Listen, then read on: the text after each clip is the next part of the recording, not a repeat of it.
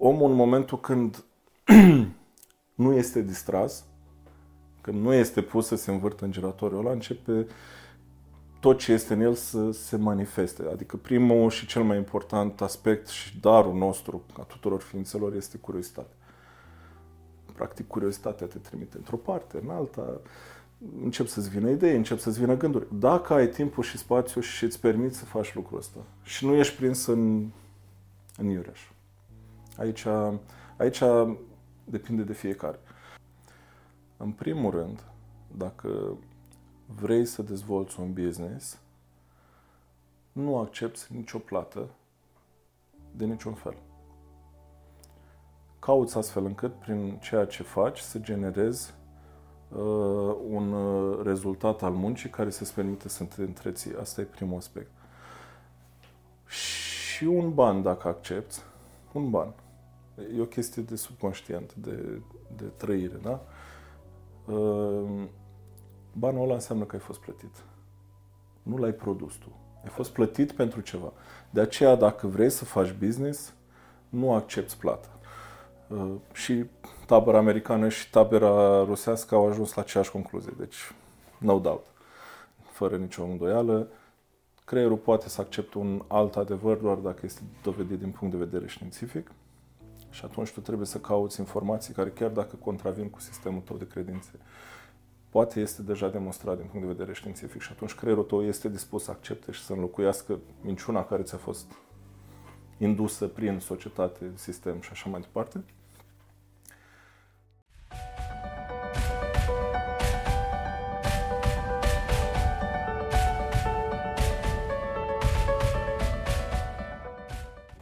Salut! Sunt Marius Apostol și urmărești un nou episod al podcastului Despre Tine.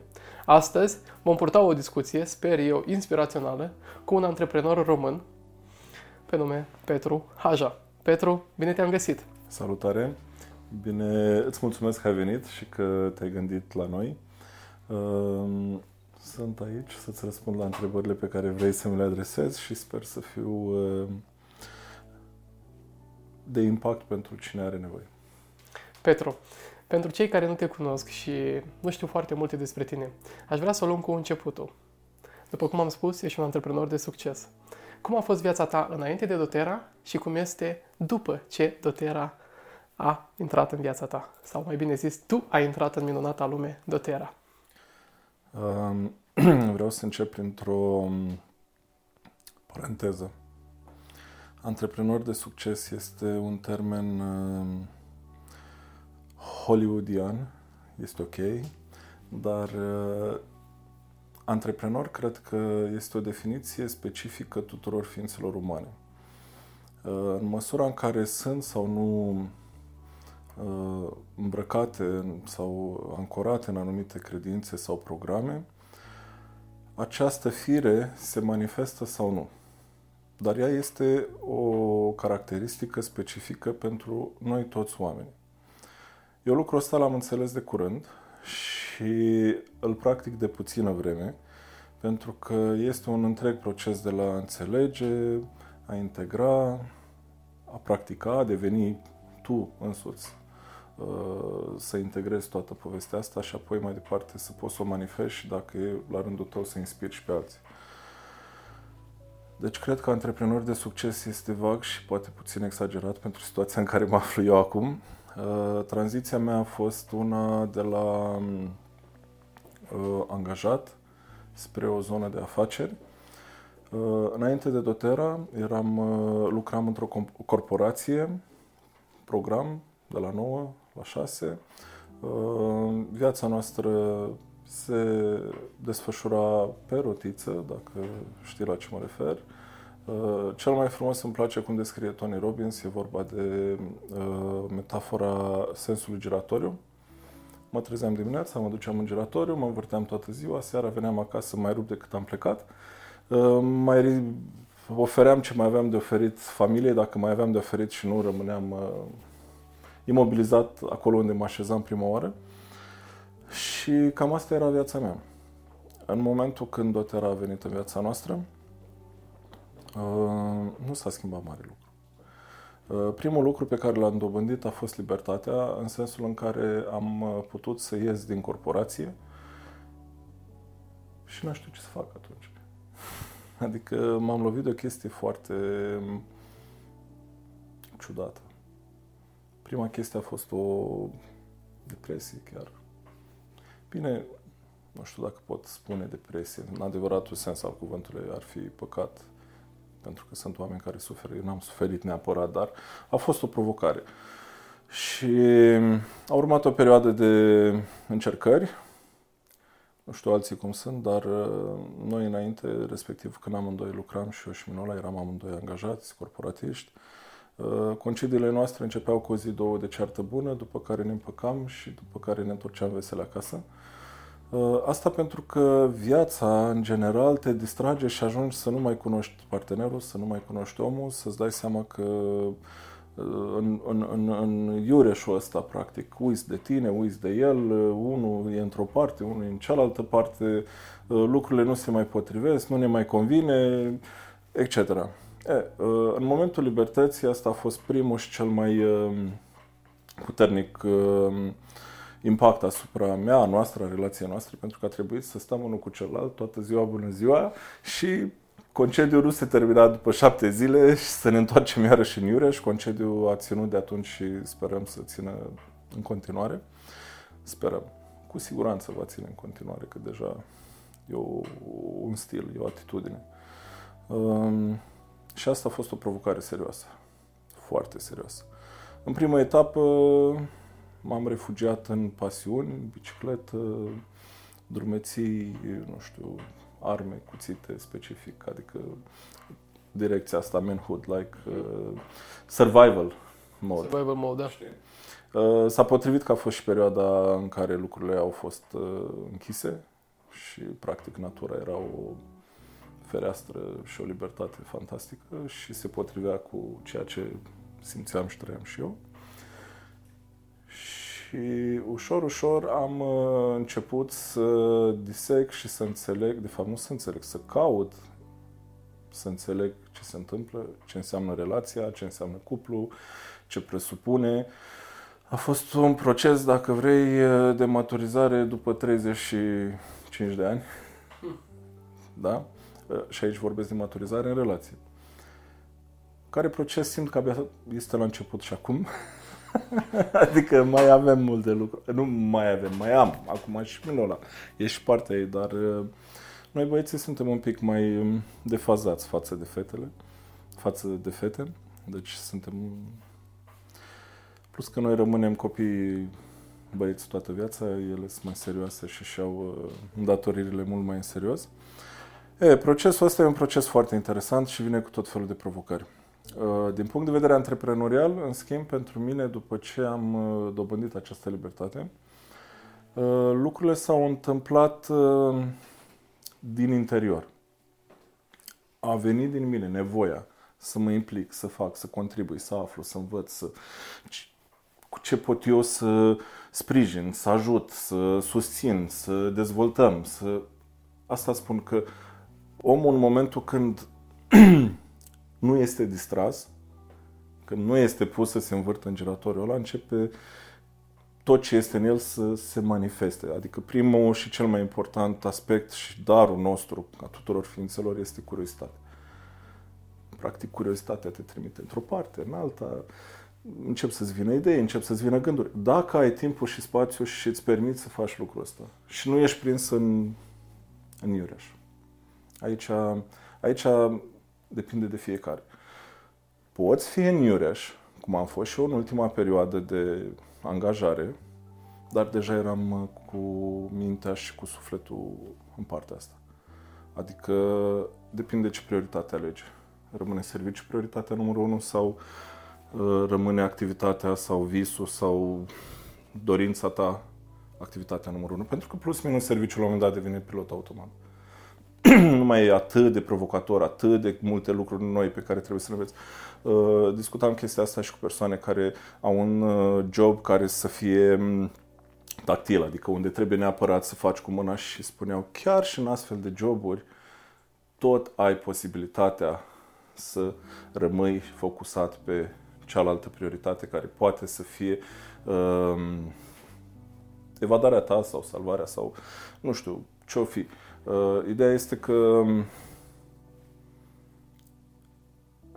de la 9 la 6 te duci la job ca să-ți asiguri traiul, iar în restul timpului îți construiești imperiul.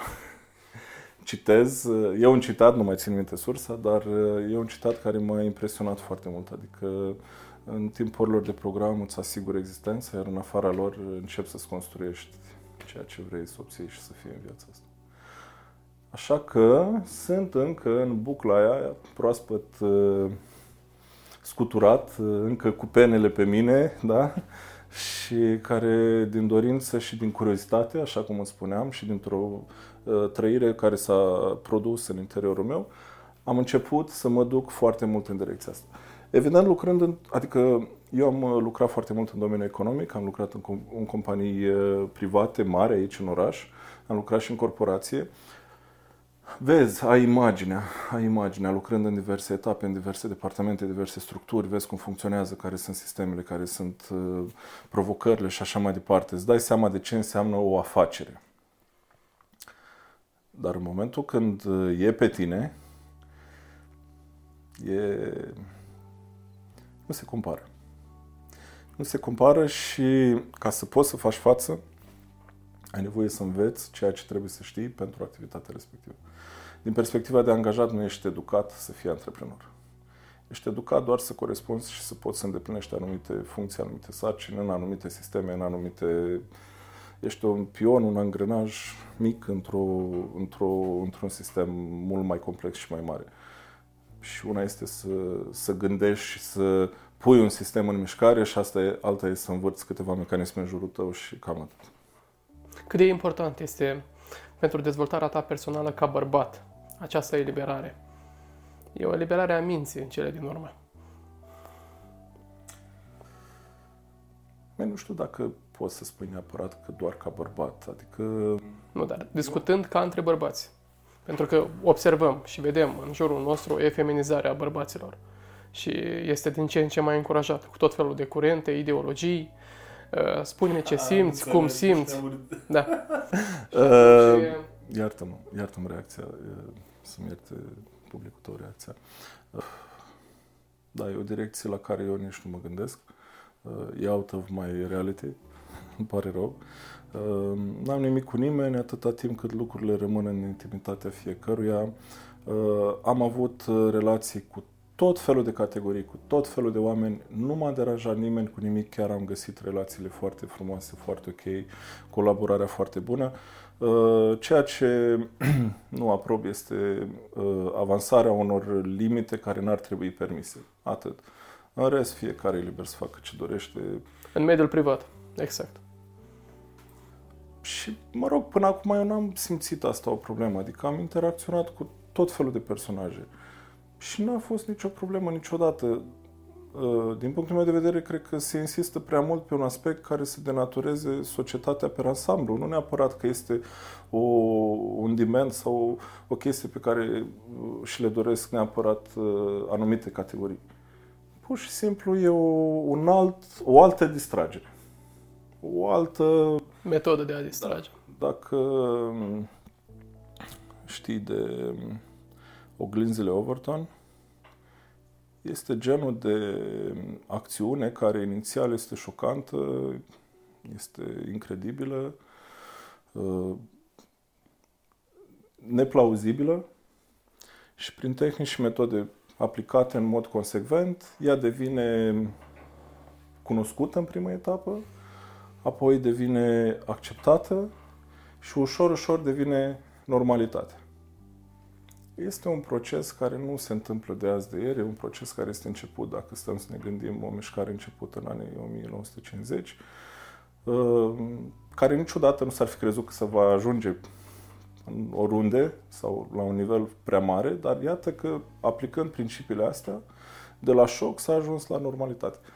Ok, acum fiecare trăiește și simte și face ce vrea, libertatea este mai multă ca oricând, dar cu toată libertatea asta oamenii sunt ținuți în giratoriu. Intenționat. Ok, poți să fii cum vrei. Bine, ți se acordă orice drept, poți să ai și familie, poți să ai și copii. Nicio problemă. Dar tu învârte-te în giratoră, că nouă asta ne trebuie. Aș vrea să lăsăm acest aspect la o parte și să discutăm puțin despre această energie a banilor. Crezi că există o energie a banilor? Bineînțeles că există. Dar eu n-am știut. Am aflat ulterior. Și este atât de flagrant încălcată această educare și această energie și sunt construite programe care ne sunt implantate, ne sunt cultivate încă din fragedă pruncie. Sunt anumite texte, anumite situații, anumite atitudini care ne sunt predate de bunici, de părinți și așa mai departe, încât nouă ne se pare atât de firesc să ne ferim de bani, de această piază rea, această molimă, această instrument al forțelor întunecate care vin să corupă sufletul. A fost o perioadă în care vibrația Pământului a fost joasă. Și cumva nu se preta, cumva energiile se potriveau de așa natură încât dacă ai fi intrat în zona asta, nu ai fi putut să te dezvolți sau să fii înalt spiritual. Cu toate că, dacă îi privești ca o resursă, ca un instrument, ceea ce sunt, ei pot, în primul rând, banii sunt neutri. Banii sunt neutri. Cu un topor poți să despici lemnul, poți să construiești casa, poți să construiești zidul, poți să construiești adăpostul sau poți să dai unuia în cap. Priviți acest topor, adică privești acest topor ca și cum ar fi bani. Cu banii poți să construiești case, poți să transformi, să ajuți societăți, poți să eliberezi oameni, poți să whatever. Dar la fel de bine banii pot să corupă sufletele, pot să schimbe personalitățile, pot să. Și se spune că dacă vrei să cunoști cu adevărat un om, dă-i toți banii din lume și hai să vezi, pentru că banii nu fac decât să accentueze ceea ce omul respectiv este. Mai mult în el. Cu cât are mai mult, cu atât manifestă mai mult. De aceea totul se rezumă la suflet, la programări legate de bani și la manifestare. Sunt energie. Poți să o atragi sau poți să o respingi. Dacă o atragi, va veni spre tine. Dacă o respingi, evident, nu va veni spre tine. Dacă o vezi ca pe ceva care îți face rău, cu siguranță nu vei chema și nici nu vei atrage. Dacă o vezi ca pe un instrument prin care, dincolo de nevoile de bază, să poți să creezi un impact, să faci, să aduci o contribuție pe pământ, atunci deja nici măcar nu mai e vorba de tine, e vorba de binele mai presus de tine sau de grija peste nevoile tale și lucrurile se schimbă, deja încep să capete un scop, un sens, se duc spre un țel, se duc spre un obiectiv, se duc spre o... și atunci lucrurile se schimbă. Eu am crezut că m-a spălat de aceste păcate, de aceste credințe nocive legate de bani, dar sunt și... mai este un aspect pe care tocmai l-am conștientizat. În afară de credințele legate de bani, mai este atitudinea noastră. Pentru că poți să jonglezi poate cu legile banilor, poți cumva să le atragi asupra ta, dar tu să fii sărac în continuare. Și aici ridic mâna, ridic primul mâna, deși putem spune că am început să beneficiem de o mică abundență, lucrurile nu s-au schimbat mult față de cum era înainte. Pentru că noi nu ne-a schimbat foarte mult. Ok, ne-a schimbat anumite aspecte, am schimbat anumite lucruri, că totuși am atras. Dar noi, în profunzime, tot mici am rămas în ceea ce privește atitudinea față de wealth, față de starea de bine, față de abundență, față de bani. Cât de bine ne pregătește școala? Și asta nu doar la nivel național, la nivel global, în privința banilor. Cel puțin din punctul meu de vedere, eu nu consider că ești pregătit decât la sub forma unor noțiuni elementare, de bază. Școala ne pregătește foarte bine să nu știm ce sunt banii, cum funcționează și care e energia lor. Asta e singurul lucru pe care ne pregătește școala și mai mult dacă poate să contribuie la o distragere în acest sens. Te întrerup o clipă. Și atunci, dacă ar veni un tânăr, iată, acum la tine și zice, ok, am 18 ani, merg la facultate sau mă apuc de un business, sau merg la un antreprenor de succes, stau pe lângă el și învăț cum se face business-ul real. Chiar și neplătit. În primul rând, dacă vrei să dezvolți un business, nu accepți nicio plată de niciun fel. Cauți astfel încât, prin ceea ce faci, să generezi un rezultat al muncii care să-ți permite să te întreții. Asta e primul aspect. Și un ban, dacă accepți, un ban. E o chestie de subconștient, de trăire, da? Banul ăla înseamnă că ai fost plătit. Nu l-ai produs tu. Ai fost plătit pentru ceva. De aceea, dacă vrei să faci business, nu accepți plata. Dar și făcând business, pentru că aici se creează o confuzie și nu știu dacă cei care ascultă vor putea face delimitarea. Și făcând un business, generând anumite servicii, rezultatul, în cele din urmă, este că tu, business-ul tău, va fi plătit. În urma generării acelor servicii. Vei fi plătit de rezultatul business-ului creat, nu vei fi plătit ca să faci ceva. Acum, business-ul nu te plătește ca să faci ceva. Tu generezi business-ul și business-ul îți întoarce venitul. Nu te plătește business-ul ca să faci business-ul. Tu generezi business-ul. Eu am înțeles asta, dar pentru cei care ne ascultă, pentru că e o linie foarte subțire. Și atunci o să zic, ok, bun, eu merg la servicii, îmi fac activitățile mele pe care le am. Nu servici. Și atunci, din jobul pe care l-am eu. Și atunci sunt plătit. Care e diferența între business care furnizează niște servicii la un nivel mai mare, pentru că sunt angajați, este o capacitate de a furniza servicii la un nivel mult mai mare. Care e diferența între... Pentru că, în final, ești, la fel, plătit. Eu am înțeles, eu cred că ceea ce vrei tu să spui în ideea în care tu să te strădui, să generezi un business, da, care să furnizeze anumite servicii și în urma cărora să fii plătit, decât să mergi tu la un alt antreprenor care a fost ideea lui și el furnizează acele servicii, avându-te și pe tine angajat pentru a putea furniza acele servicii. Cel mai ușor este să ai experiențe pe cheltuielile altuia. Doar că de multe ori experiențele pe cheltuielile altora nu le iei prea în serios. Cele mai mari lecții le-am învățat atunci când a trebuit să le plătesc eu. Aceleași lecții pe care le-am mai trăit și pe banii companiilor sau pe banii, corporației pentru care am lucrat.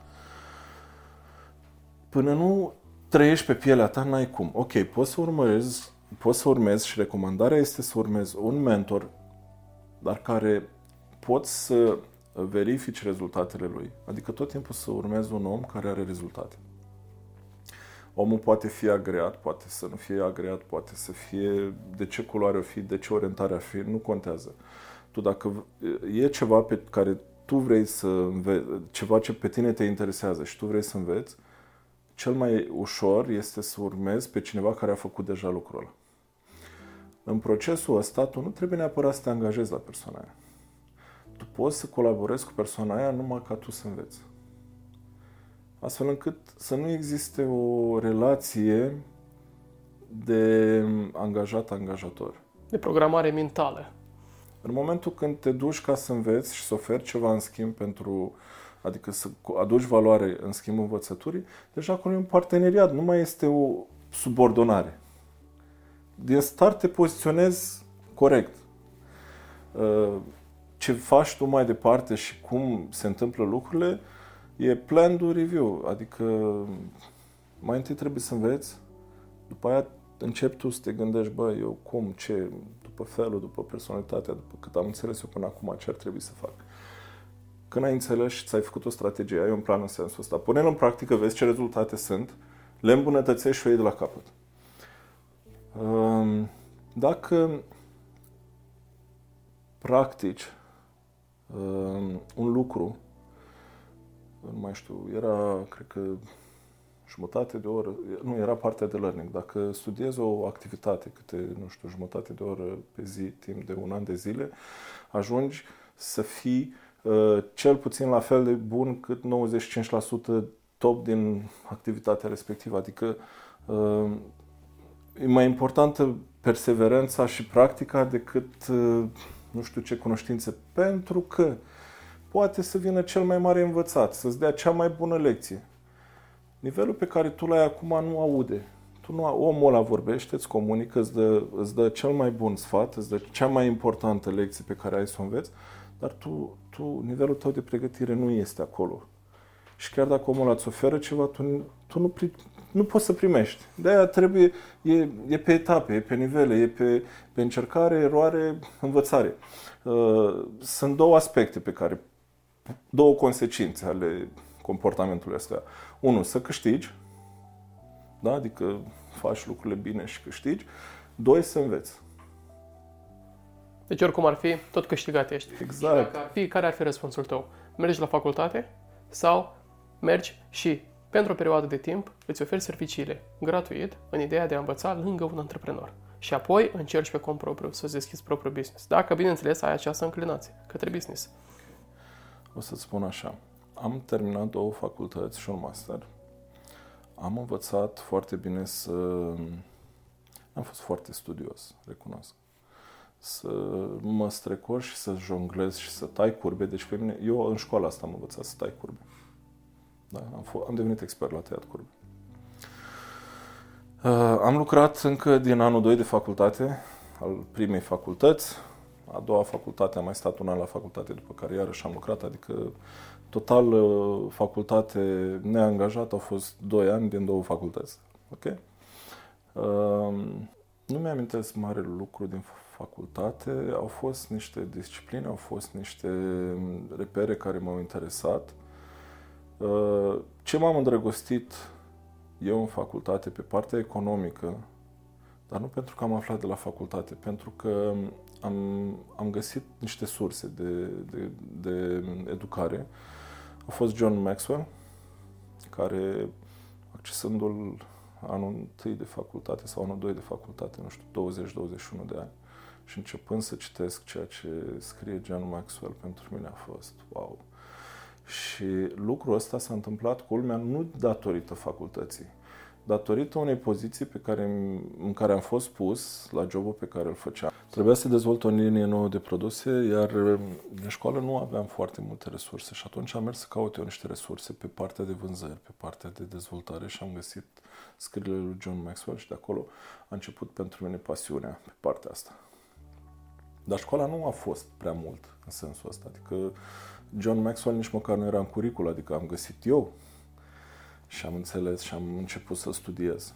Dar el nu era în curicul la momentul respectiv și asta a fost primul meu contact cu un prim autor veritabil în domeniu și în direcția asta. Ca după aceea, parcursul meu să fie de angajat. Nici cum n-am putut, n-am văzut, adică până nu am fost extras din zona asta. Practic, pentru mine a fost un moment în care știi că există așa o iluzie a corporatistului. Mă rog, eram eu tânărul corporatist, visam să merg la București, să-mi fac o carieră, să am o viață așa cum este descrisă din punct de vedere social, visul american de România, da? Și tot a mers bine până în punctul în care strădania mea a fost recunoscută prin faptul că îmi doresc, dar nu pot. Și eu, cunoscând efortul și munca pe care am depus-o în spate și cunoscând oarecum așa capacitățile, adică vedeam în rezultate. Rezultatele mele nu spuneau că nu pot, știi? Eram printre primii top, nu știu, 2-3 pe departament sau ceva. Care a fost punctul în care ai făcut această tranziție? El a fost momentul. luați momentul. Deci în momentul ăla... Și ce ai făcut? Nu se întâmplă așa, nu se întâmplă așa. Chiar și doTERRA a apărut, nu știu, cred că la un an, doi după. Dar ăla a fost momentul din care am știut că nu... Nu este pentru tine. Nu. Așteptam pur și simplu... Nici nu știu ce așteptam, știam că o să... Un bol din exterior, pentru că așa suntem toți. Da, a fost enough, it's enough. Eu nu puteam să dimensionez atunci. Sau să încep o afacere, că eram vai de steaua mea. Circumstanțele. Că cel mult puteam să mă reangajez la nivel. Uite, vezi, asta e vândut atât de bine, ideea unui job care oarecum să te ducă până la pensionare, dar dacă stai să o privești din altă perspectivă, exact cum zici tu. Iată, îți permiți un concediu. Acum, bineînțeles că sunt și joburi bine plătite și nu e nimic în neregulă cu asta. Dar eu mă refer pentru cei care simt că pot mai mult și te simți ca într-o colivie.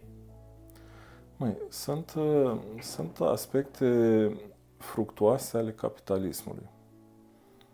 Dacă tu îți dorești să atingi un anumit nivel în care să ai un anumit confort și anumite, nu știu, bunuri sau un anumit stil de viață sau un anumit trai. Și pentru tine asta este mulțumitor și împlinitor și viața ta este confortabilă și poți să trăiești așa. Go for it! Dar dacă interiorul tău vrea mai mult și își dorește să continue și să țină și să dezvolte și să crească și să continue și să studieze, adică oamenii de succes asta fac. Oamenii de succes se întâlnesc cu oameni de succes, se plătesc unii pe alții pentru a se antrena unii pe alții pentru... De ce? Nu le ajunge? Nici măcar... Maximum cât poate să aibă... Era făcut un studiu de curând. O persoană care câștigă 100.000 de euro pe an, orice venit peste venitul respectiv, în raport cu satisfacția, este mult mai mică. Adică când pornești de la un 20.000, 30.000, 40.000, da? Și te duci până la 100.000, satisfacția este proporțională cu suma. După 100.000 încolo, nu mai e la fel. Adică nu te mai bucuri la nu știu ce mărire de salariu sau deja e altceva te va motiva asta, altceva te va duce mai sus, știi? Care este acel altceva pentru tine? Pentru mine e rodul muncii mele. Tot timpul am fost fascinat de ce pot să fac. Și întotdeauna mi-a plăcut să sar fără parașută. Nu știu de ce, pare tâmpit așa, știi, dar nu mă pot abține. Pentru că de fiecare dată a ieșit bine, ok, a fost dezastru, de fiecare dată a fost dezastru. Dar după fiecare dezastru de asta nu pot să explic cam ce... Și cumva, având încredere în rodul muncii mele, da, adică în ceea ce pot să fac, nemai având frică, adică pot să sar fără parașută cu ochii închiși, băi, e ca și cum ai sărit dintr-o lume în alta, adică și deși poate să pară aiurea sau greu sau dificil la început, e o altă dimensiune și o altă dimensiune. Și pentru mine asta este, cum să spun, de mic a fost așa, adică tot timpul mi-a plăcut să fac ceva, să văd ce iese, să fac mai mult, să văd ce iese, să fac mai mult, să văd ce iese, adică... Și acum, cu cât mă adâncesc mai mult, mai ales pe partea asta de cunoaștere, îmi dau seama că știu mai puțin. Și cu cât îți mai ieși din comun în a asuma riscuri și a face chestii aparent nesăbuite pentru unii, băi, rezultatele sunt wow, adică și nu e ca și cum urmăresc ceva, eu nici nu știu ce vine. Eu pur și simplu sunt proces, îmi place procesul, e un joc, e ca un joc. Eu cred că asta e rețeta succesului, pentru că mulți văd doar rezultatele, dar tu ar trebui să te îndrăgostești de proces. Pentru că procesul e cel care generează rezultatele. Dacă tu urmărești doar, e evident că trebuie să urmărești și să ai în vedere rezultatele pe care ți le dorești. Dar dacă tu ai acel exces de dopamină și doar în momentul în care ai atins acel rezultat și toată perioada de proces, unde îți petrești cel mai mult timp? În proces. Exact. Înseamnă că tu ești nefericit și mizerabil în toată această perioadă de proces și te bucuri pentru cât? O săptămână, două, o lună, cât durează la tine starea respectivă. E superbă. Și satisfacția că tu devii altul. Adică altul. În sensul că devii mai bun, devii mai conștient, devii, uite, mai matur. pentru da? Varianta pe care am descris-o, da? Păi, tot timpul am auzit despre grow up, man up. Da, am crezut că sunt matur și eu, dar eram tot copil, adică și încă mă regăsesc în faza asta de copil, adică e un proces care efectiv te duce în altă zonă și mai e o chestie, n-aș da nimic înapoi, adică mi se pare fiecare nouă etapă a vieții vine cu atât de multe chestii și atât de wow, e fantastic. Și vreau să mai completez, când eram angajat, mergeam la scârbici și munceam în silă. Și majoritatea oamenilor au silă de muncă tocmai din cauza asta. Ok, sunt și oameni dedicați, sunt oameni pasionați care nici nu se uită. Uite, gândește-te la profesori, gândește-te la medici, gândește-te la cercetători.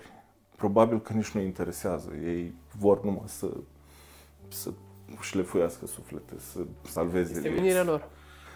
Puțini oameni pot fi așa, adică nu toți pot fi așa. Mulți se duc în zonele astea pentru bani, dar... Asta nu e o zonă pe care să ți-o alegi pentru bani. Da, știi? Adică, mă rog. Și ca să mă întorc, deci majoritatea le e silă de muncă, le e frică de muncă, le e sătui de muncă, nu mai vor muncă. Când, de fapt, uite cum e, acum muncesc, dar nu simt că muncesc. Pentru că adevărata muncă, așa cum este ea la origini, dar cum ți-am spus, este alterată și spălată și astupată și deraiată, whatever, este creație. Adică tot ce muncim, creiem, de fapt. Iar acțiunea asta, adică rezultatul ăsta de creație, e nesfârșit. Adică pot să creez, să modelez, să transform, să reinventez, să... Continuu. Și nici nu există limite. Mi-aduc aminte de Warren Buffett, care a fost întrebat la un moment dat cât de provocator sau este plictisitor să fii, adică să faci ceea ce faci tu. Și a zis că majoritatea timpului, da, pentru unii. Pentru că, vezi tu, e așteptarea. Nu în fiecare zi închei un deal de nu știu câte sau îți apare o oportunitate. E așteptarea. Și acea abilitate de a te antrena să aștepți momentul potrivit, momentul oportun. Warren Buffett... ce-mi place la el și tot timpul mă gândesc la el, ori de câte ori apare o afacere de super oportunitate, tot timpul mă gândesc la el. El niciodată nu investește în super oportunitate, el niciodată nu creează sau desface piețe.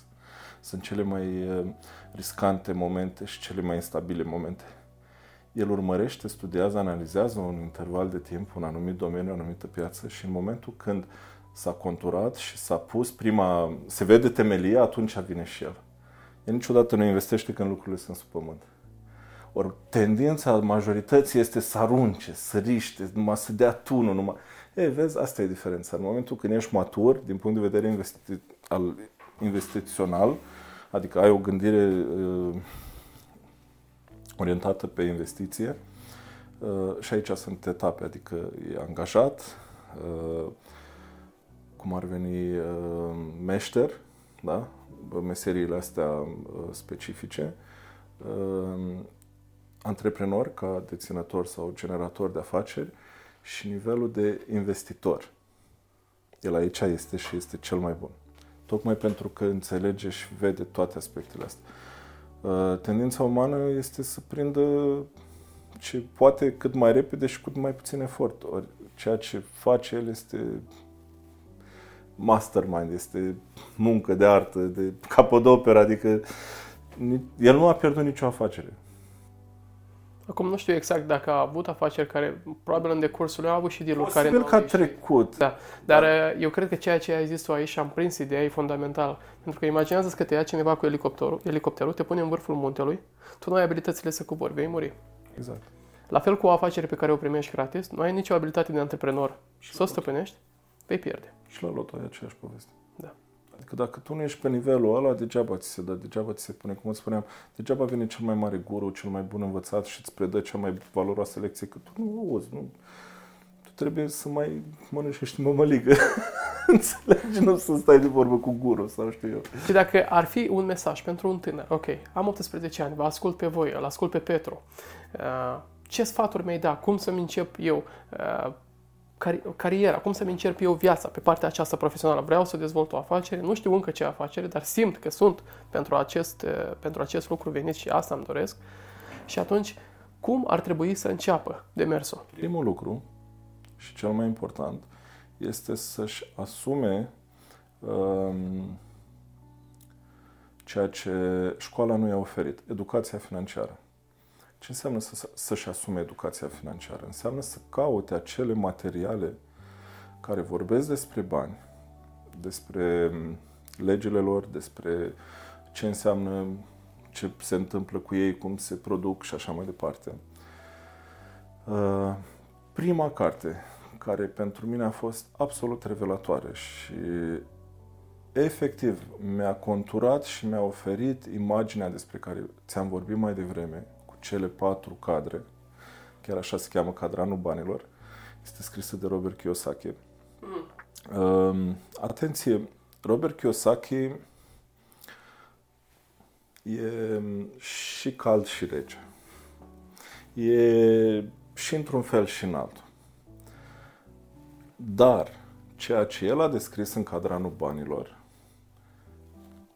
e universal. Poate fi aplicat în realitatea noastră, în viața de zi cu zi. Poate fi aplicat, e foarte simplu. Nu știi când nu știi. În momentul când știi, începi să înțelegi, te duci la tată bogat, tată sărac, începi să vezi care e diferența dintre o gândire săracă și o gândire bogată și îți tragi o concluzie. Și deja ăla e punctul din care tu personal începi să te duci într-o direcție de dezvoltare sau rămâi angajat. Nu, eu nu știu dacă poți să mai rămâi angajat după ce descoperi lucrurile astea, dar e un proces. Primul pas pe care tu trebuie să-l faci este să accesezi ceea ce nimeni nu ți-a oferit. Educația financiară. Primul pas. Este ca și cum eu ți-ar spune să scrii o poveste, dar tu nu știi să scrii. Tu trebuie să înveți să scrii ca să iasă o poveste. Tu vrei să faci bani, să ai o afacere, dar tu nu știi ce sunt banii sau cum funcționează sau ce presupune. Hai să luăm cu începutul. Din punctul tău de vedere, ce sunt bani? Acum definiția teoretică, practică, o știe toată lumea. Dar din punctul tău de vedere, ce sunt bani? Sunt un instrument. Un instrument, exact cum ți-am descris la început, cu care poți să faci orice tu alegi. Și la fel, și nu doar un instrument, și o energie. Sunt persoane care efectiv, lucrând cuantic și practicând și înțelegând relația pe care pot să o aibă cu banii, pot să atragă foarte mult doar așa. Există astfel de cazuri. Doar că nu știu ce susținere au mai departe dacă nu sunt înțeleși ca instrument într-un angrenaj care au o funcție și care la rândul lor trebuie să circule, trebuie să creeze sau să, poți să și distrugi, depinde. Pentru că ei, banii nu stau, energia nu stă. Nimic, adică orice particulă ei și o măsori la microscop, ea e în mișcare. Nu, banul nu poate fi ținut pe loc. Și atunci trebuie, nu știu dacă e potrivit, dar o să dau exemplu. Cardone. Grant Cardone. Tenix. Da. Cash is trash. Da. Adică nu banul în sine e cel care e valoare, e ceea ce poți să produci cu banul, e ceea ce poți să generezi, ce altceva să angrenezi în procese. Dar încă o dată, back to basic. Ce alegi să fii? Alegi să cari apa cu găleata, asta este exemplu dat din cartea lui Robert Kiyosaki, da? Alegi să cari apa cu găleata, alegi să tragi o conductă de la izvor până în sat,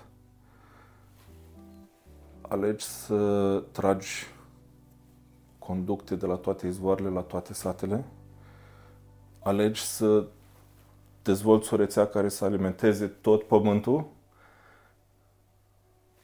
Tu alegi. Poți să cari apă cu... și ești un cărăuș bun, dar care la un moment dat, dacă se trage apă automat, nu o să mai fi necesar. O să trebuiască să te orientezi să cari altceva. Înțelegi? Deci partea a doua, odată ce înțelegi, ce te documentezi și te educi în legătură cu banii, ce trebuie studiat, a doua etapă sunt sistemele.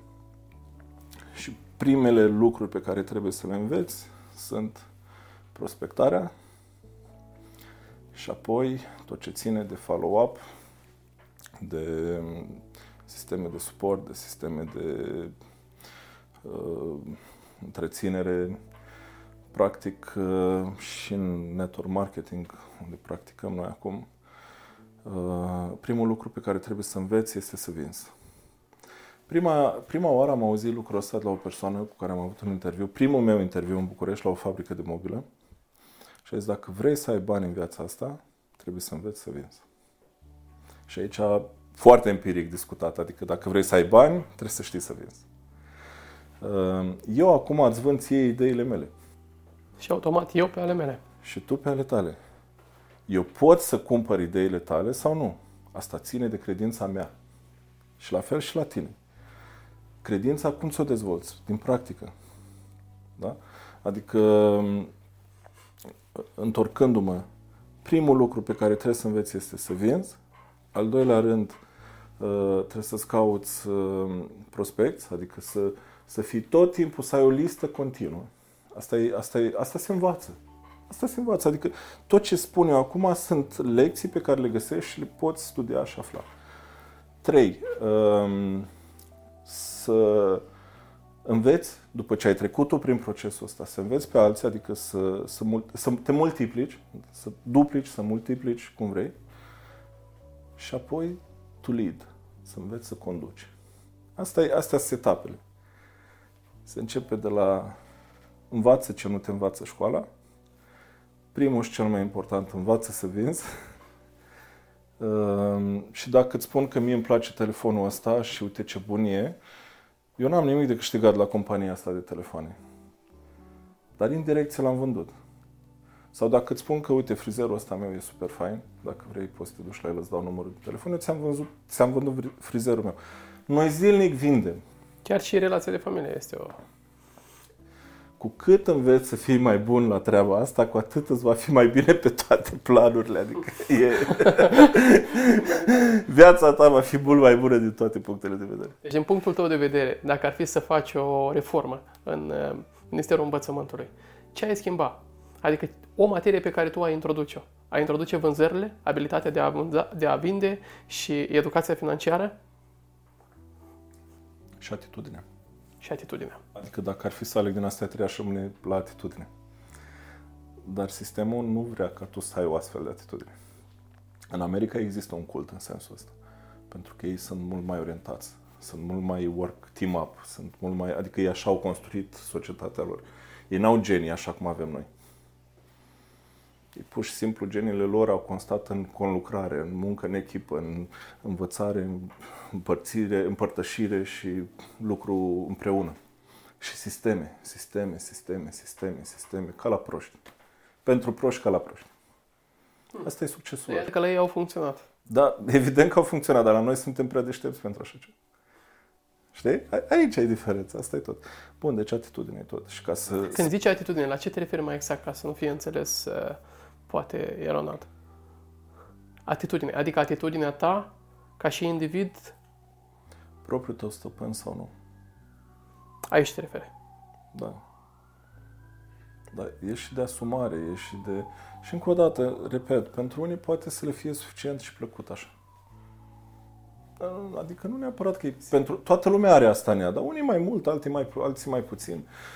Sunt oameni care sunt orientați spre artă, sunt oameni care sunt orientați spre contemplare, spre, nu știu, nu neapărat spre a deveni de mare succes sau nu, deși prin munca lor ei sunt un succes pentru domeniul în care se manifestă, știi?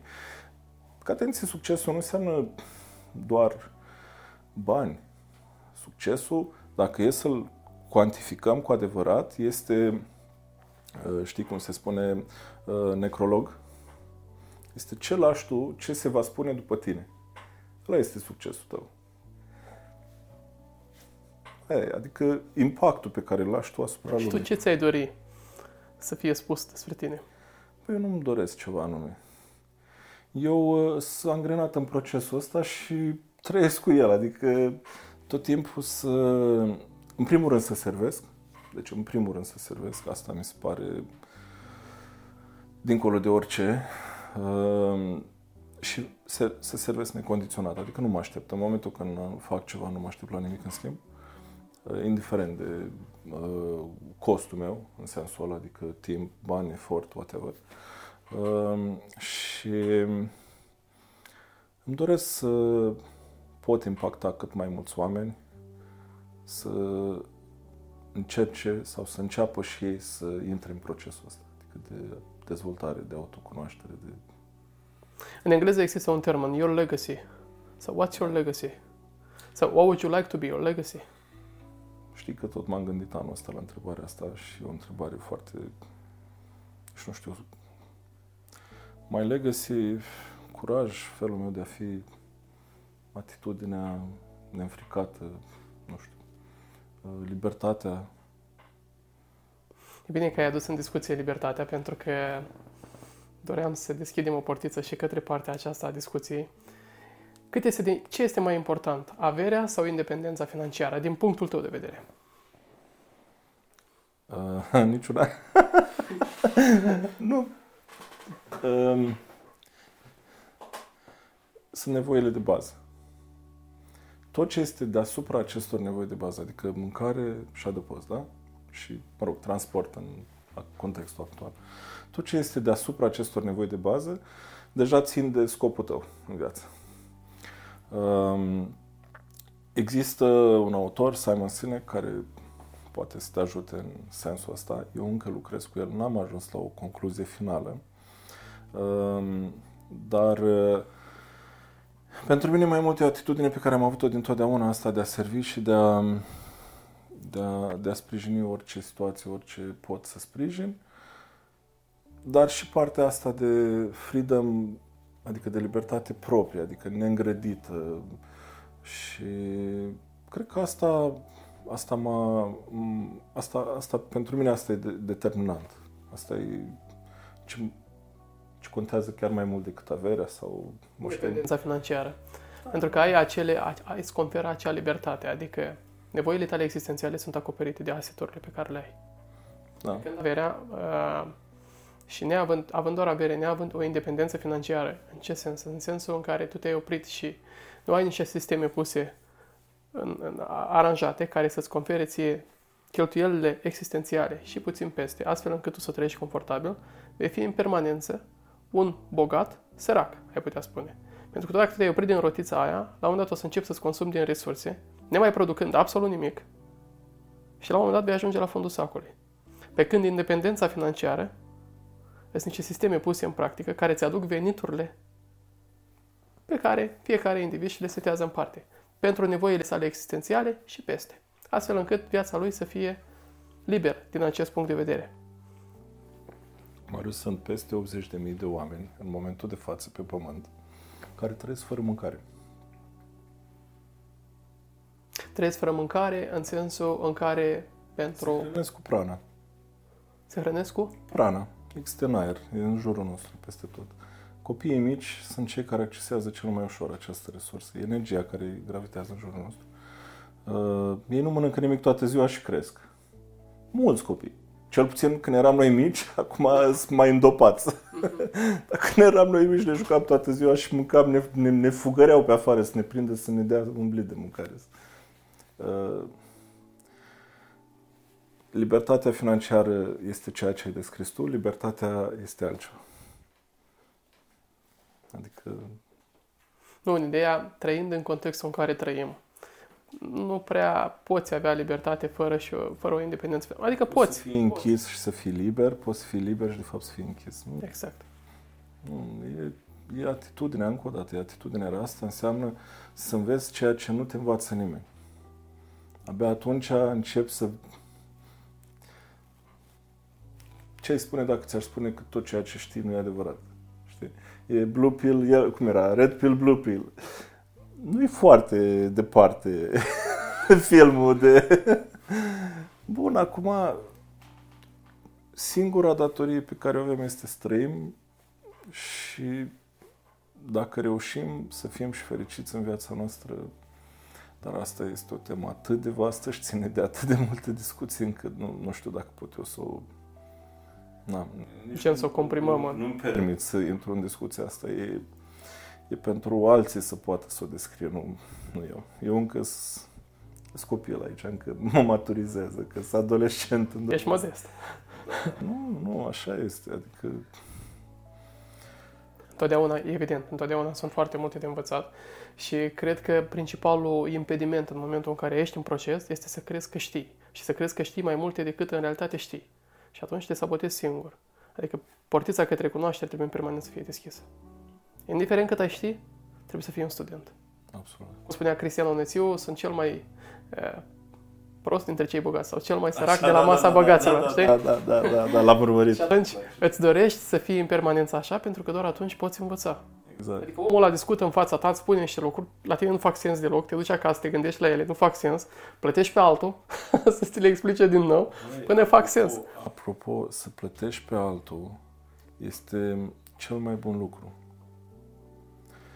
Pentru că în momentul când plătești, dai valoare, lucrurile gratis foarte greu poți să te impacteze, pentru că tu nu le dai valoare, nu că ele n-ar fi bune. Și când ai un mentor, este ca și cum ți-ai pune încă 1000 de cai la mașină. Pentru că mentorul ăla nu doar că îți dă informația, ăla îți dă informația mulată pe tine, adică pe nivelul tău, pe capacitatea ta, știe cum să te poarte, știe cum să te ducă, știe pe unde să te treacă, știe cât poți, știe să te promoveze, știe să te împingă, știe să te mângâie, știe să te susțină, poate să-ți dea o direcție pe care tu altfel ai rătăci ani până ai reușit să te duci într-o parte sau în alta, sau să obții ceea ce îți dorești. Eu am observat chestia asta pe mine, adică cu mentorii pe care avem noi, fără de care viața mea era un haos, iar în momentul când am intrat în contact cu astfel de persoane a fost wow. Știi că suntem suma celor 5 cele mai apropiate persoane. Mentorii nu trebuie să fie persoane cum suntem noi acum, unul lângă altul. De exemplu, dacă ai venit acum la mine să-mi predai cea mai importantă lecție pentru mine, eu mi-aș lua niște notițe și tu ai pleca. Dar dacă eu ți-aș urmări materialele tale în care tu descrii tot ceea ce mi-ai dat tu plus și eu toată ziua pot să stau cu tine în căști, în urechi, în minte, în ochi, eu automat tu devii una din cele 5 persoane. E vorba din tot ce se întâmplă în real, acum având accesul la tehnologie, noi putem accesa autorii, putem accesa cărțile, putem să stăm cu seminarii, cu podcasturi, cu tot ce au. Sunt oameni care acum dau valoare enormă. Trebuie numai să accesezi. Te duci să-i accesezi. Ok, faci o selecție, că sunt și mulți wannabe și bun, ăsta e trendul, asta e direcția, dar stelele sunt acolo, strălucesc. Adică e imposibil să nu cauți o temă și să nu dai de farul cel mai strălucitor din zona aia și să poți să urmezi ceea ce zice omul ăla bazat pe rezultatele lui. Da? Deci tot timpul să cauți mentorul să fie cel cu rezultatele, nu doar un de asta. Ai zis adineori, un wannabe. Pentru că sunt foarte mulți. Da. Sunt foarte mulți. Și atunci nu e nimic în neregulă cu a fi în proces. Ideea e în momentul în care îți dorești să ajungi la un rezultat, totdeauna vei merge la un om care are harta, dacă putem vorbi metaforic, a mai fost în destinația respectivă. Să știi că mi-a fost greu să înțeleg asta.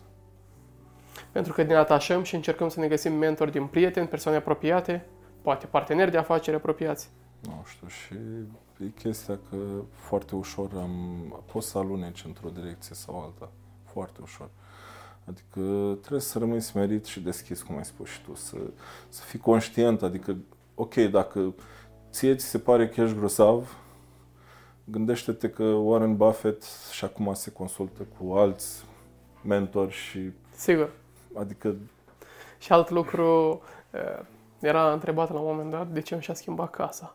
Pentru că el locuiește în aceeași casă, nu știu, prin anii 80 sau sper să nu zic ceva. Era... Și am zis, tot ce-mi trebuie acolo, de ce? Și la momentul în care a fost întrebat, era cotat ca fiind cel mai bogat om la nivel... Nevoile de bază îndeplinite, restul ce este deasupra deja este peste noi. Vrei să te duci acolo, nu vrei să te duci acolo, e alegerea ta. E capitalismul, îți oferă libertatea să ai toți banii sau numai cât îți trebuie sau poate nu. Aș vrea... Hrănești cu aer. Aș vrea totuși să te întreb, care crezi că este diferența? Pentru că, iată, vedem, dacă te uiți în istorie, chiar și în cele mai crunte și în perioadele mai provocătoare, existențiale, cum a fost și în comunism, au fost oameni care au reușit. Chiar și în al doilea război mondial și în primul război mondial și în alte etape ale omenirii, au fost oameni care au reușit și au fost etape în care pe unii oameni pur și simplu i-a distrus, i-a pus la pământ. E același lucru valabil din toate timpurile. Sunt doar două aspecte pe care noi putem să le controlăm. Aș vrea totuși să citez, nu mai țin minte sursa, dar mi-a fost destul de clar. Nu pot să spun lucrurile astea ca și cum mi aparțin, pentru că nu mi aparțin și eu la rândul meu mă străduiesc cu aspectele astea, două de care îți spun. Unul este aspectul legat de cele 24 de ore pe care cu toții le avem la dispoziție și respectiv ce alegem să facem în aceste 24 de ore. Deci asta este diferența majoră între oameni, ce aleg să facă între cele 24 de ore. Alegerile lor depind de gândurile lor depind de sistemul lor de credințe și valori, sistemul lor de credințe și valori depinde de informațiile cu care au fost alimentați. Dacă vrei să obții alte rezultate, trebuie să accesezi alte informații. Creierul poate să accepte alte informații. Eu vorbesc de lucruri demonstrate de oameni care se ocupă și studiază creierul și cum funcționează creierul. Și tabăra americană și tabăra rusească au ajuns la aceeași concluzie. Deci, no doubt, fără nicio îndoială. Creierul poate să accepte un alt adevăr doar dacă este dovedit din punct de vedere științific. Și atunci tu trebuie să cauți informații care, chiar dacă contravin cu sistemul tău de credințe, poate este deja demonstrat din punct de vedere științific. Și atunci creierul tău este dispus să accepte și să înlocuiască minciuna care ți-a fost indusă prin societate, sistem și așa mai departe. Și asta ține de dezvoltarea personală. Da? Și doi, ceea ce este cel mai important este modul în care ne raportăm la lucruri. Și în vreme de război, și în vreme de pace, și în criză, și în comunism, și în capitalism, sunt oameni extrem de nefericiți și oameni extrem de fericiți. Dar nu îi diferențiază neapărat banii sau veniturile. Pentru că, ce să vezi, cei mai mulți oameni cu bani sunt majoritatea nefericiți sau nu. Nu este neapărat o regulă. Nu este o regulă. Sunt foarte mulți oameni săraci care sunt fericiți sau nu.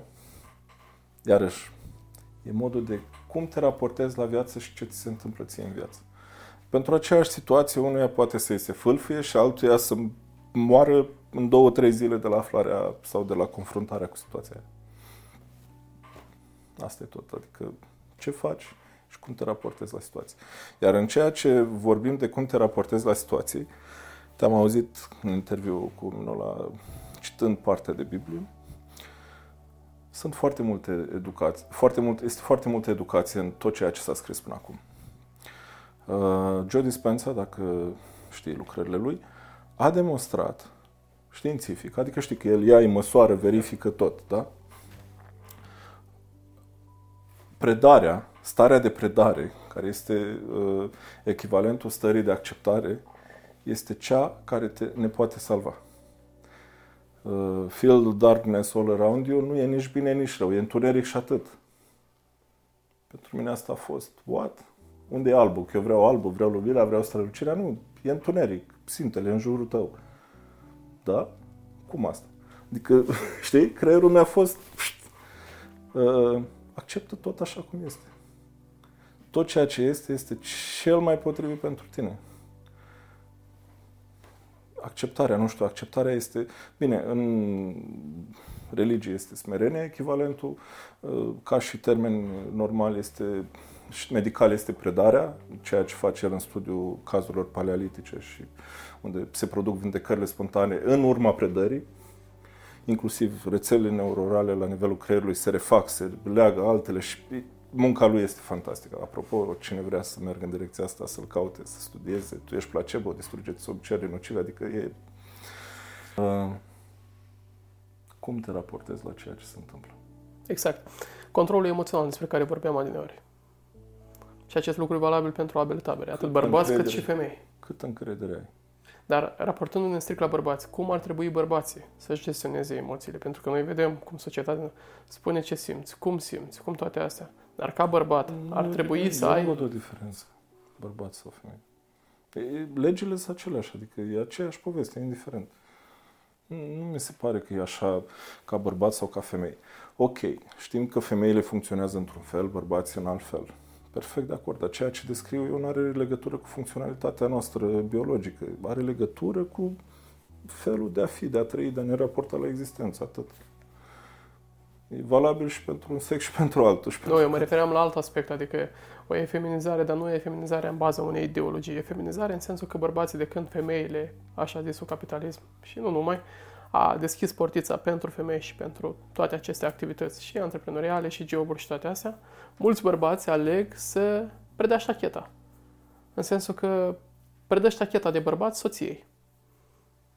Și atunci el cade pe locul 2, cumva efeminizându-se. Nu este așa. Mă rog, din punctul meu de vedere, nu cred că este așa. Iartă-mă. Îmi permit să-mi asum propriile greșeli și erori. Poate mă înșel și sunt deschis la a mă înșela și oricând sunt bucuros ca cineva să mă contrazică, să-mi deschidă altă viziune și altă opțiune. Bun, din punctul meu de vedere, dacă relația este funcțională și asumată și fiecare se recunoaște acolo unde este și cu contribuția pe care poate să o aibă, exceptăm, deci scoatem din discuții cazurile de lene. Lene, lene cronică, nesimțire, nepăsare. Deci considerăm discuția neincluzând aceste situații, da? Pentru că dacă le considerăm pe astea, discuția deja poate să capete orice altă conotație, da? Deci le excludem pe astea.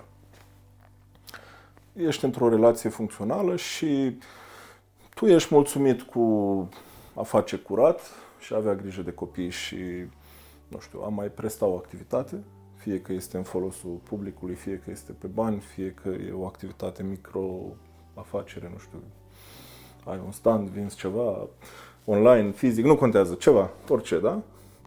Și partenerul tău, fie că e masculul, fie că e femeia, poate să expandeze și să rezolve mult mai multe sau își dorește să facă mult mai mult, acolo este, din punctul meu de vedere, un lucru de echipă. Hai să-ți dau cazul nostru. Cazul nostru a fost următorul. Prima dată am ales și am hotărât ca Minola să nu mai lucreze. Și să aibă grijă și să se ducă în direcția sufletului ei. Din punctul meu de vedere, veniturile sunt pe familie. Din punctul meu de vedere, sunt familii care gestionează altfel veniturile. Bun. Minola am văzut-o că era deranjată, tot timpul să-mi ceară bani. Și am zis, dar ce naiba? Mă duc și mai scot un card pe numele ei ca să nu mai ceară mie bani, banii sunt acolo, ia-i și trebuie să iei mâncare, trebuie să iei cele necesare, nu? Adică, ok, am depășit momentul ăsta. A fost o frustrare pentru ea. După care, investind și susținând-o în activitățile ei, și chiar dacă nu au fost productive, că au fost multe cheltuieli care nu s-au concretizat cu mari beneficii financiare, dar au fost niște beneficii extraordinare din punct de vedere al transformării ei interioare, din punct de vedere al experimentelor, a trăirilor pe care le-a avut, din punct de vedere al dezvoltării care a fost adusă prin intermediul acelor instrumente. A ajuns în zona cu doTERRA, a dezvoltat ea doTERRA. Eu am avut mai mult grijă de copil și de casă, adică eu 100% și ea 200% să poată să lucreze aici. A ajuns în punctul în care să mă pensioneze ea pe mine. Eu mi-am dat demisia, am trecut prin tot ce am discutat până acum. Am fost binecuvântați cu încă 2 copilași, acum ea a trebuit să se întoarcă acasă. Eu, compensând și vrând tot timpul să fac mai mult, am reușit să preiau din mers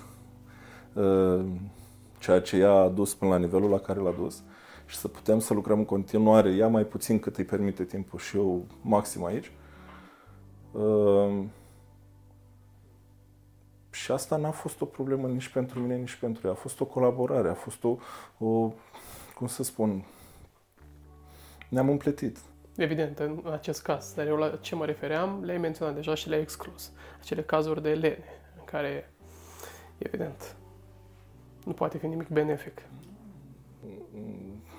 Știi ce se întâmplă când, uite, hai să-ți spun eu, înainte de tot ce am vorbit aici, înainte de tot, Minola a fost preocupată de alimentație sănătoasă încă de la începutul relației noastre, în special în raport cu alimentația copiilor noștri. Bun. Eu am înțeles că nu înțeleg. Eu am înțeles că nu știu. Și simțeam cum diferențele de opinie între noi erau din ce în ce mai mari. Se crea un spațiu acolo între noi. Și am zis, ok, stop.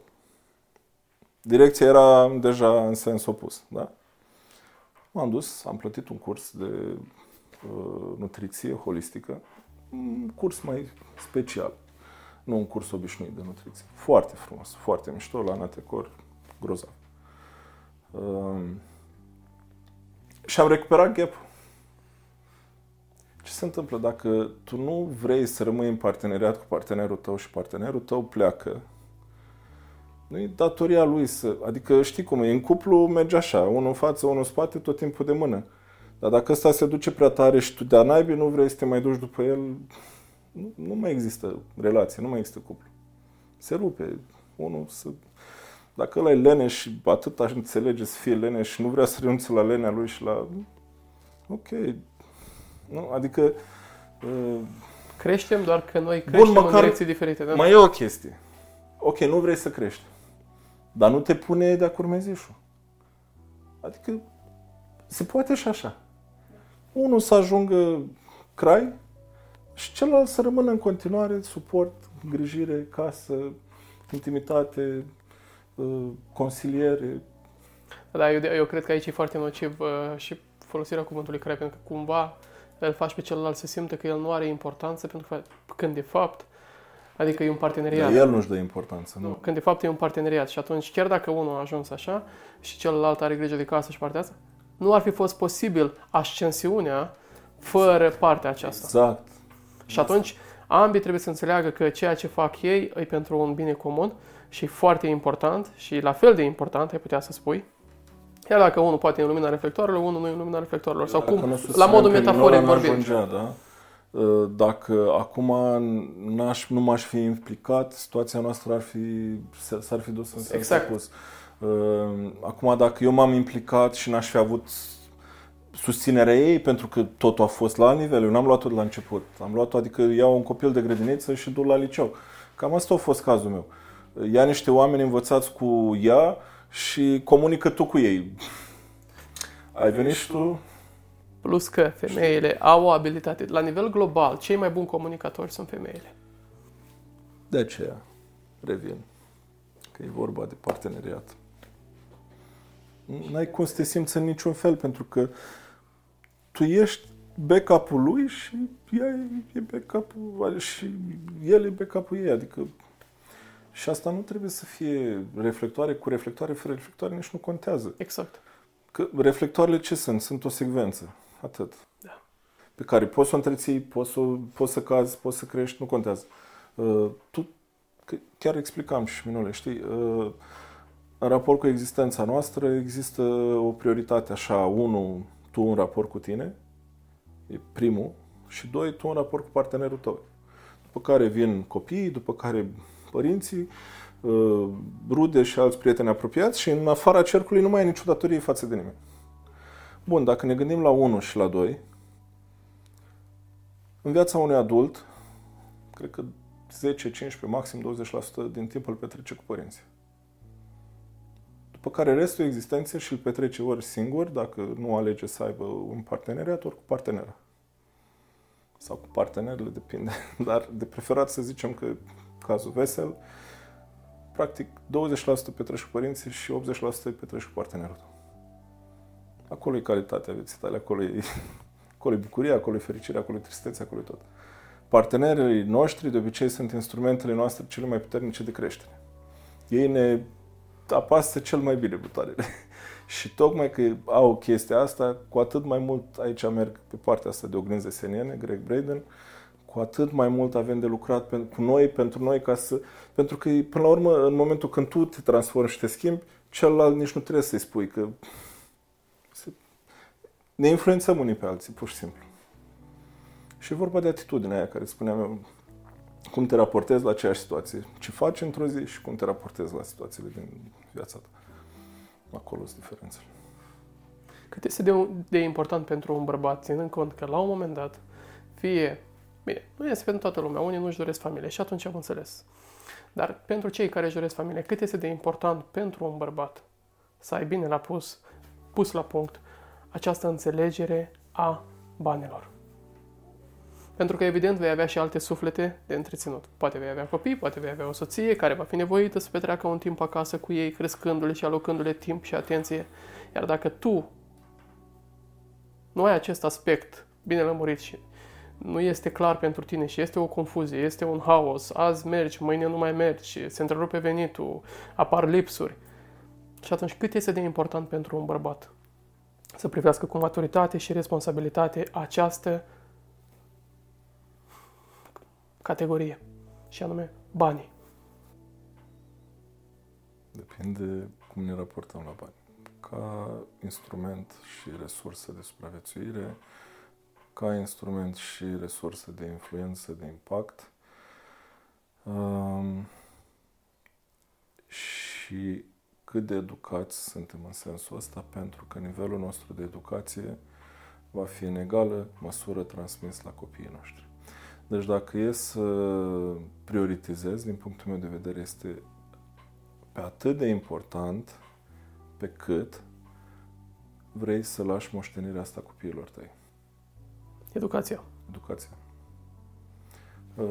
Cum spuneai, poți să ai, poți să n-ai, poți să fluctuezi. În momentul când înțelegi și știi, chiar dacă te duci și te ridici, știi că chiar se spunea, în momentul de față, dacă luăm toți banii de la toți oamenii și fiecăruia dintre ei dăm 100 de unități de bagnotă, în decurs de 30, 60 sau 90 de zile, cei care au avut bani vor avea bani din nou și cei care nu au avut bani, în continuare, nu vor avea bani.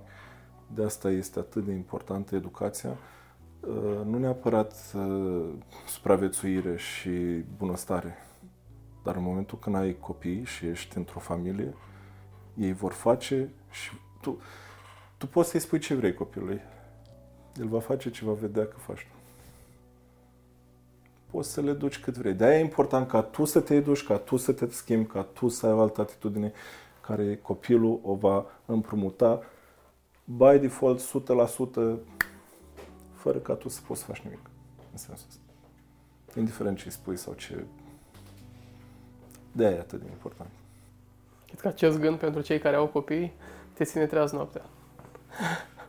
Neapărat că te ține treaz, dar ideea că încerci... grijă, adică că nu faci decât să crești altă mentalitate cu aceeași... Cu aceeași atitudine. Eu evit cuvântul sărac, dar ăsta e adevărul. Săracii cresc săraci, bogații cresc bogați. De ce evreii sunt educați așa cum sunt educați? De ce evreii sunt huriți că iau toți banii? Pentru că așa sunt educați, pentru că asta văd, pentru că asta preiau, pentru că asta fac mai departe. Era un banc cu evreii. Că ce faci cu banii, Itzic sau ce era? Păi dau la săraci. Păi și tu din ce mai trăiești? Din dobândă.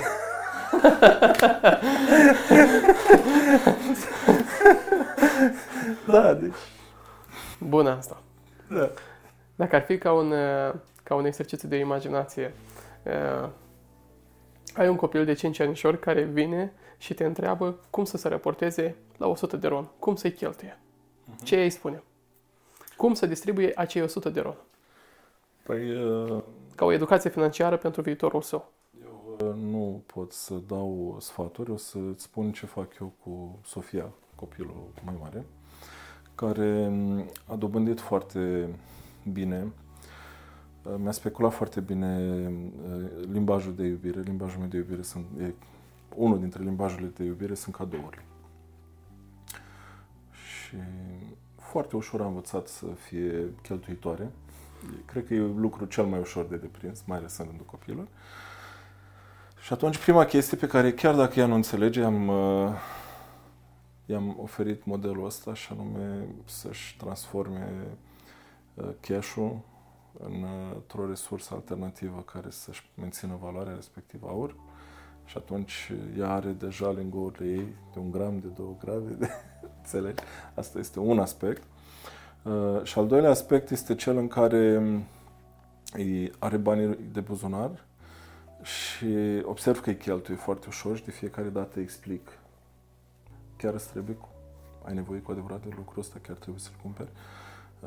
Îi repet că suma de bani pe care ți-o pun la dispoziție este ca să folosești în caz de necesitate, în caz de urgență, în caz că ți-e foame, ți-e sete, știu eu, sau ești cu prieteni, colegi și trebuie să participi la o activitate unde trebuie comună și așa. Dar dacă ți-am dat o anumită sumă de bani, înseamnă că trebuie să o topești. Înseamnă că mai degrabă să-ți aduni, să-ți mai iei lingouri, să știi, pentru că să știi că din lingourile astea o să-ți iei mașina ta.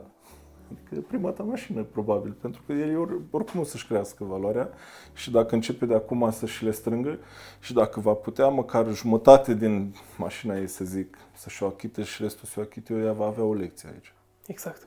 Va vedea deja cum funcționează lucrurile și care e valoarea. Așa că ne dau o anumită sumă de bani, nu știu, 10 lei, 20 de lei, 50 de lei sau 100 de lei, ea știe cam ce poate, cât costă, dar acum am pus-o într-o situație, de exemplu, cu bicicleta ei, care bicicletă, de fapt, o lase Minole, dar Minola nu poartă, i-am dat-o ei.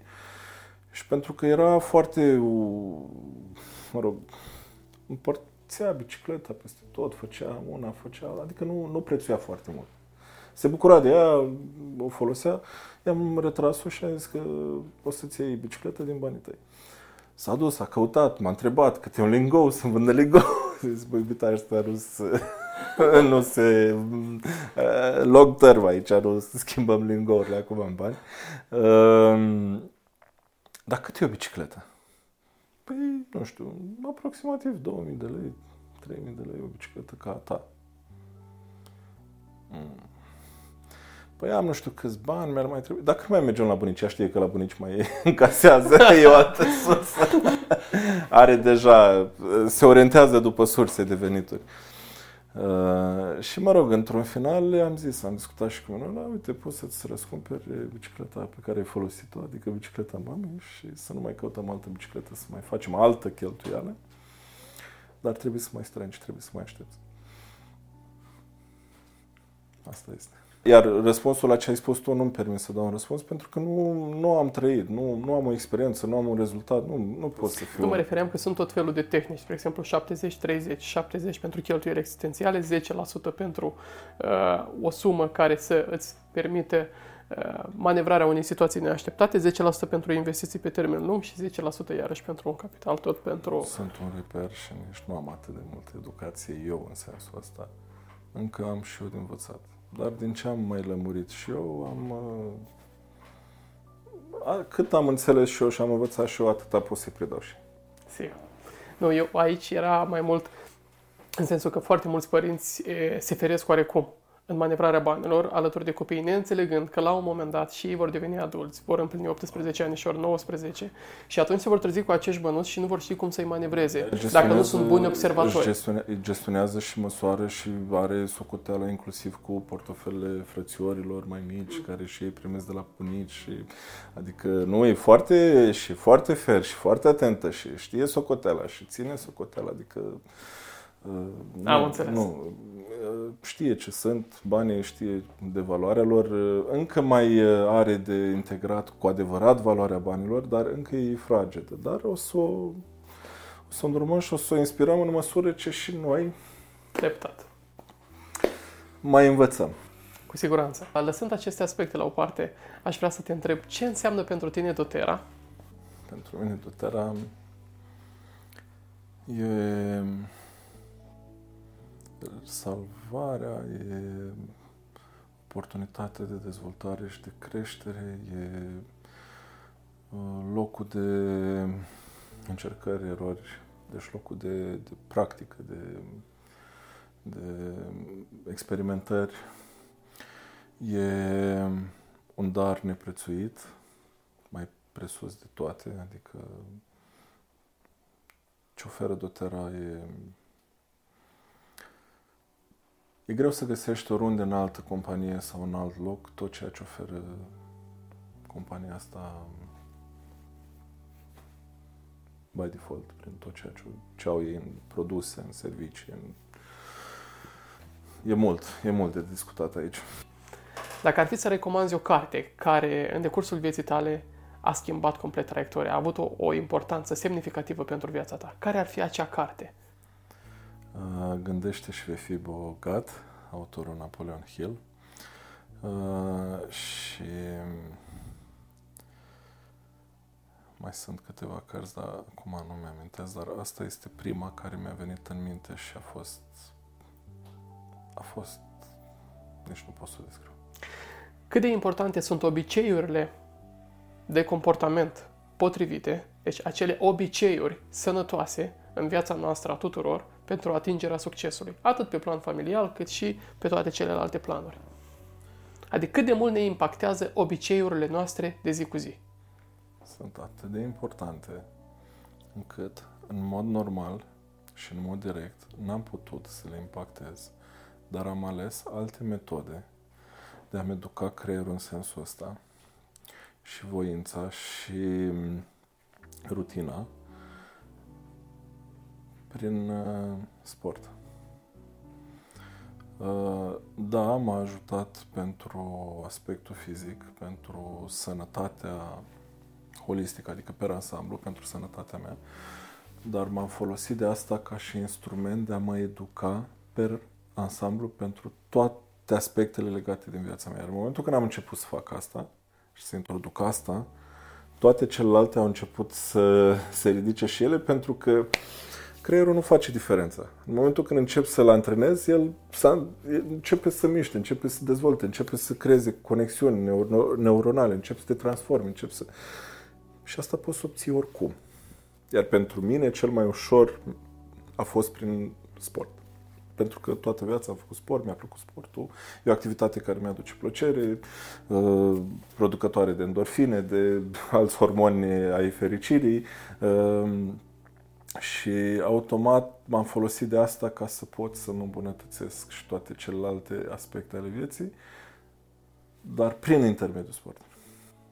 Făcând un exercițiu de imaginație, gândindu-te că acest material va fi vizionat peste 200 de ani, care ar fi un mesaj pe care telespectatorii și cei care urmează să vadă acest material ți-ai dori să-l audă spus din inimă?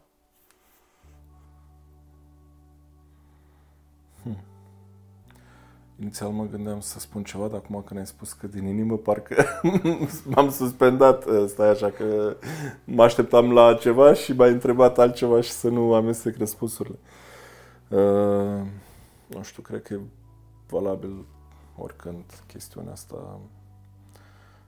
Puneți-vă corpurile în mișcare, indiferent de ce simțiți, trăiți. Asta va aduce o contribuție și un ajutor pe care nici nu vi-l puteți imagina. Asta este ca și cum un instrument, dar dacă ar fi ca și gând, este ceea ce mi-a dictat întreaga viață și după care ne-am ghidat de când, și în cuplu și eu înainte. Urmează-ți sufletul și fă tot ceea ce sufletul îți dictează să faci. N-am niciun regret pentru nimic din tot ceea ce am făcut până acum, pentru că tot timpul am făcut numai ceea ce am simțit să fac. Dar atenție că asta nu înseamnă neapărat lucruri ușoare sau... Nu e neapărat ceva ușor. Deci, sufletul nu-ți șoptește doar lapte și miere, adică e intuiția aia care îți spune, vocea aia mică care după care este acoperită de zumzetul gândurilor și a celorlalte aspecte legate de creier, de minte, care minte. Deci asta am făcut. Asta am făcut intuitiv dintotdeauna și asta pot să recomand oricui, oricând, cu mâna pe inimă, e o garanție. Cel puțin pentru mine a fost și cred că pentru mulți este. Pentru cei care doresc să te contacteze în privat, iată, după ce vor vedea acest material, cum și unde te pot găsi? Păi cel mai simplu acum este pe Facebook, după numele meu pot să mă găsească, pot să-mi dea follow, pot să-mi scrie, acolo sunt și datele mele de contact. Petru Haja. Petru Haja, da. Avem și un link către pagina noastră de Facebook. Mă aflu în Piatra Neamț, acum de regulă circul prin toată țara. Acolo unde nu pot să ajung, avem pregătit un setup astfel încât să pot să discut video cu oricine, oriunde ar fi, în țară, în afară, nu contează. Stau la dispoziție pentru oricine consideră că pot să, în drum, să fiu de folos, chiar dacă asta poate să aibă un beneficiu direct sau indirect asupra mea, nu contează. Așadar, mișcați-vă trupul, trăiți frumos, a fost despre tine, sunt Marius Apostol, iar până data